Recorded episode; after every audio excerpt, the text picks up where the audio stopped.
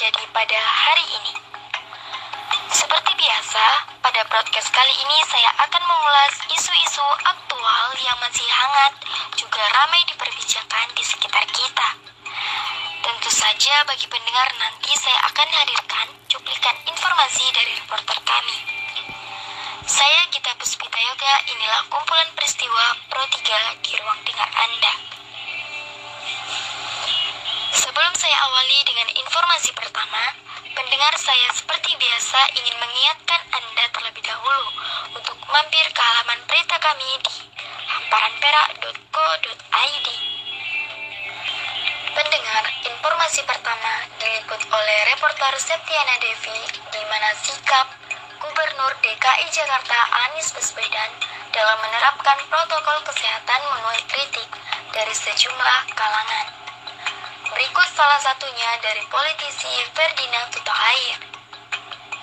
Saya akan melihat apa yang dilakukan Anies ini sebetulnya sudah memenuhi syarat pemberhentian ya penonaktifan Anies Baswedan sebagai kepala daerah sebagai gubernur kalau melihat undang-undang pemerintahan daerah nomor 23 dan undang-undang 9 tahun 2012 revisi dari undang-undang 23 2014 di sana kan jelas disebutkan bahwa seorang kepala daerah itu bisa diberhentikan apabila melanggar sumpah jabatan. Ya, uh, pertama ya kita harus melihat masalah ini ya secara objektif ya. Kan karena pertama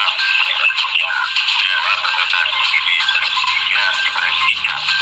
Nah, proses diberhentikan oleh diskusi kita hari ini harus membaca berbagai syarat ya. Jadi ada sana memang syarat bahwa yang bersangkutan tidak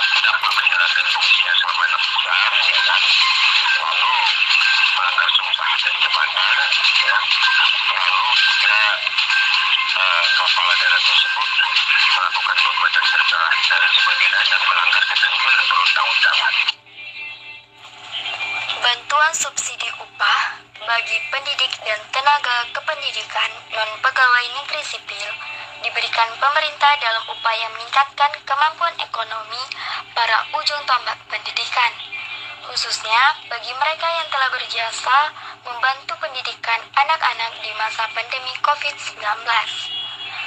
Berikut pernyataan dari Menteri Pendidikan dan Kebudayaan, Nadiem Makarim diliput reporter Tini Hairani.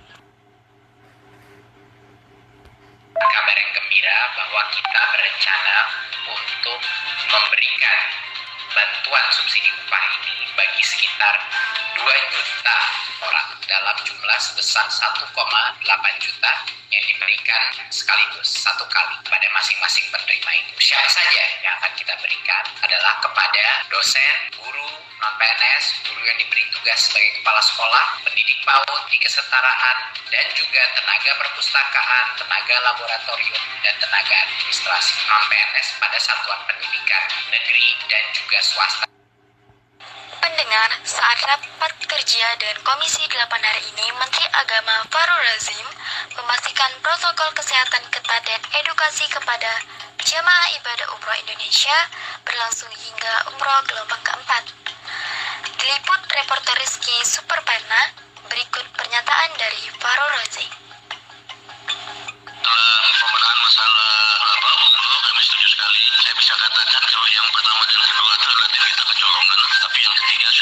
Ya. Selanjutnya mudah-mudahan tidak akan terjadi kecolongan kecolongan terus ya kebangetan gitu. Tapi pertama yang kedua memang kita harus akui kita kecolongan.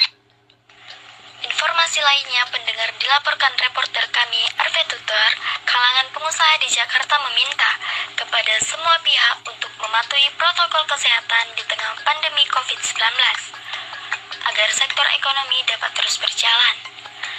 Berikut pernyataan dari Wakil Ketua Umum Bidang Pemasaran dan Promosi Perhimpunan Hotel dan Restoran Indonesia, Budi Tirta Wisata. Dengan uh, berbagai protokol kesehatan. Bahkan dari baik dari Kementerian Kesehatan, Pariwisata, dan semua kementerian hampir mengeluarkan uh, berbagai bantuan mengenai protokol kesehatan. Dan khususnya di industri kami dari Kementerian Pariwisata juga sejak beberapa bulan terakhir sudah uh, protokol kesehatan yang dilanjutkan dengan adanya sertifikasi CHSE. CHSE adalah Clean uh, Health, uh, Safety, dan Environment. Tadi sekaligus mengakhiri perjumpaan kita pendengar pada broadcast edisi hari ini. Dengarkan terus podcast edisi lainnya di Spotify dengan hanya mengetik Pro 3 Hamparan Perak di kolom pencarian Anda. Pendengar, tetaplah menjaga jarak, ikuti protokol kesehatan dengan baik, dan teruslah mengikuti berita terupdate di Pro 3 Hamparan Perak. Saya Gita Puspita Yoga beserta tim editor podcast kami Dila Aulia mohon undur diri. Sampai jumpa.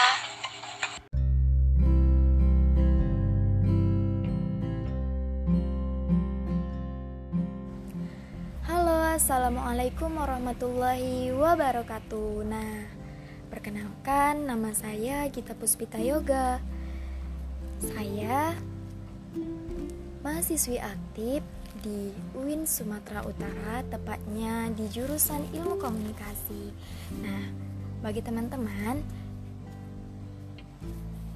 dengerin podcast kita kali ini ya.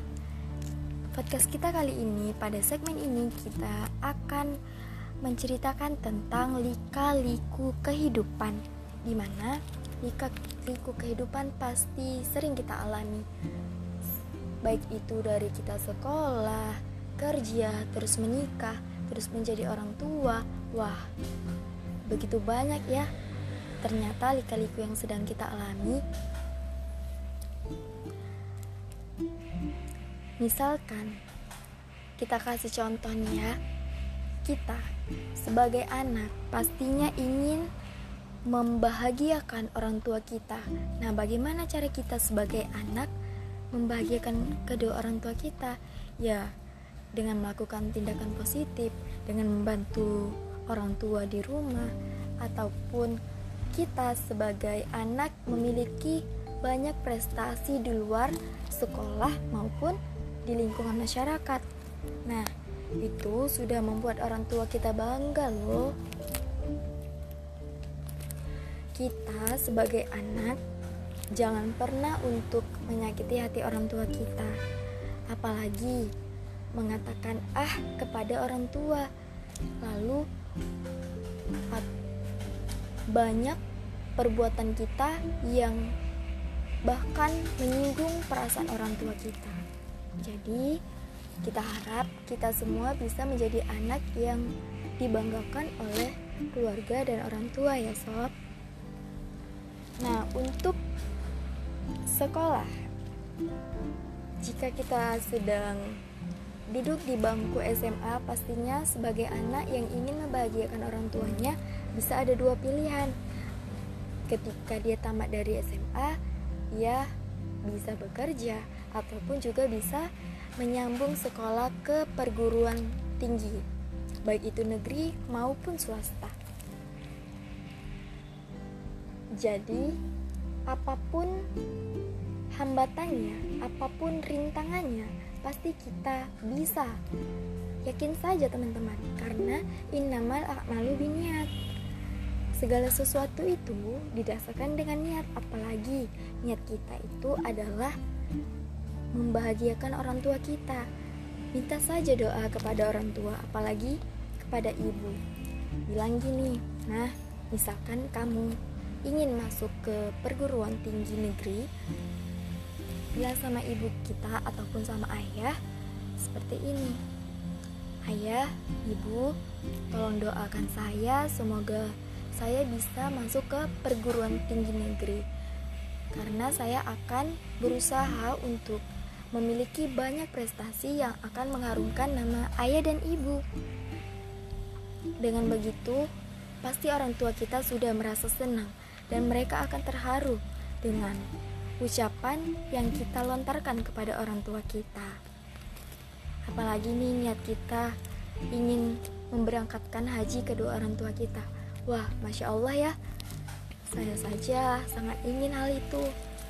Mudah-mudahan Allah menjawab doa kita ya sob Agar semua hajat-hajat yang kita lantunkan segera tercapai Amin, amin ya robbal alamin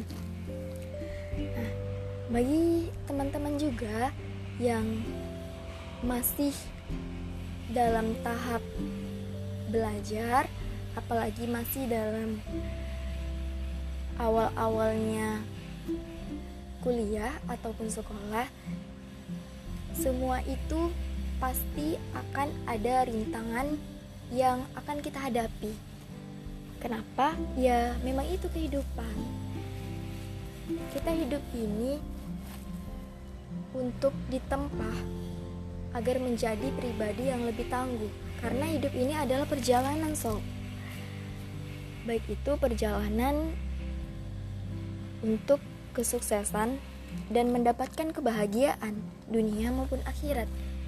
So, tak lupa juga kita harus selalu berbuat baik nih kepada semua orang, apalagi kepada orang tua kita. Karena sekecil apa pun perbuatan atau hal yang kita lakukan, pastinya akan kembali kepada diri kita sendiri, sob.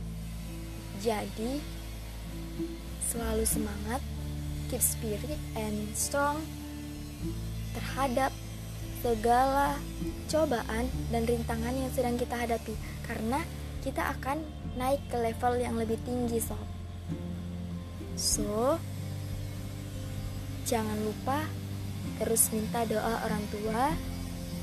Jangan lupa sholat dan mengaji. Jangan pernah berpikiran negatif. Nah ubah mindset mindset yang negatif yang telah menghantui kita sob Nah, jadi kita itu harus selalu berpikiran positif. Karena ketika kita berpikiran positif terus, maka tindakan kita pun akan terikut dipikir dari pikiran kita itu. Jadi jangan pernah katakan, "Ah, saya tidak bisa. Ah, saya ini kan miskin." Sementara mereka itu orang kaya, orang tuanya memiliki banyak dana untuk membiayai dia sekolah Nah, itu semua adalah hasutan, hasutan setan yang tidak ingin kita itu sukses membahagiakan orang tua karena membahagiakan orang tua itu sangat mulia loh sob. Nah, mungkin itu aja yang bisa kita sampaikan pada segmen kali ini. Untuk podcast selanjutnya, insya Allah kita akan membicarakan tentang berbagai hal kehidupan dan motivasi yang akan membuat kita menjadi pribadi yang lebih sukses, yang lebih memiliki mindset dan berpikiran positif. Oke, teman-teman, semoga dengan adanya podcast ini kita bisa lebih semangat untuk menjalani hidup. Jangan pernah menyerah selagi itu bisa kamu jalani. Kamu pasti bisa kok. So, keep spirit teman-teman. Oke. Okay. Saya Gita Puspita Yoga. Mohon pamit. Nah, bila ada salah kata, saya mohon maaf. Assalamualaikum warahmatullahi wabarakatuh. Terima kasih. Bye bye.